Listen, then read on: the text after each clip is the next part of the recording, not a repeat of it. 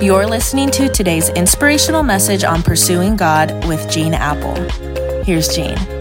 Well, hey, happy Thursday, and it's an honor to spend the next few minutes with you as we pursue God together. And whether you're joining me through social media or uh, listening via podcast on the new Eastside Christian Church app, which our team has done such a great job with. Uh, welcome, welcome. I'm really glad you're here.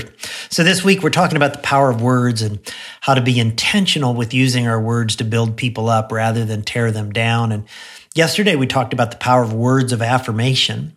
But today I want to talk about the power of loving words of affection. When I lived in Las Vegas, I was speaking in church one time on the power of loving words. And I just encourage people that if they were like sitting next to someone that they loved who meant something to them, to, to turn to them at the end of the service and to take some time right there before they left and express those words of love. Well, after the service, a, a friend of mine in his early 30s came up to me and he was a big, strong, burly guy, kind of a Grizzly Adams type guy, and, and he had tears in his eyes. And he said, Thank you. And I said, For what? And he said, Thanks for having us turn to people and express words of love.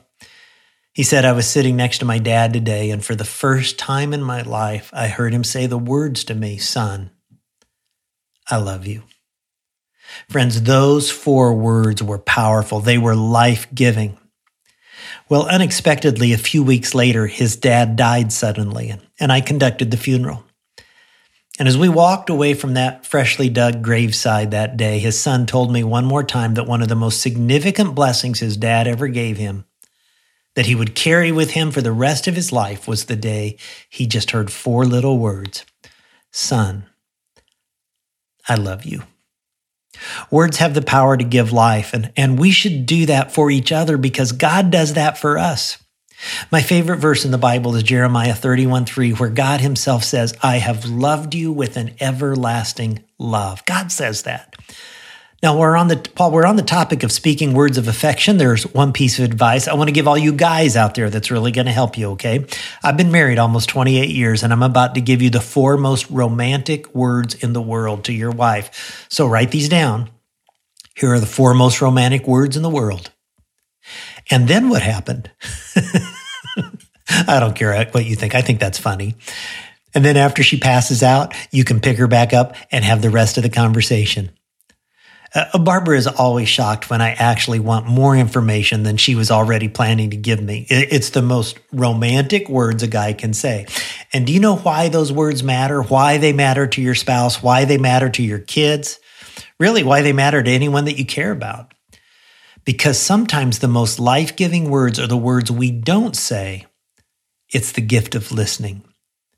Guys, pay close attention to this. Proverbs 17 28 says, Even fools are thought to be wise when they keep silent. When they keep their mouth shut, they seem intelligent. you just love the Bible. In other words, if you'll just sit back and listen, listen, listen, your wife or whoever won't know what a fool you are. Guys, if you're like me, sometimes at the end of a long day, you're listened out and there's a temptation to be uninvolved or disconnected. And I've just learned that it's worth it to take like the first 15 minutes after work to turn off the television, take out your AirPods, put down your laptop, and talk to your wife or husband for 15 minutes. And for 15 minutes, you just ask over and over, and then what happened? And then what happened? And you know, you can do that with your kids too. Now, in closing today, um, by recognizing that some of you might not be loved by your family, by your spouse, by your boss, by the people you thought were your friends. But I do want to remind you that you are loved with an everlasting love by the God of the universe. And neither life nor death, nor angels nor demons, nor the present nor the future, nor height nor depth, nor anything else in all creation will ever, ever, ever be able to separate you from the love of God that is in Christ Jesus. Let's pray.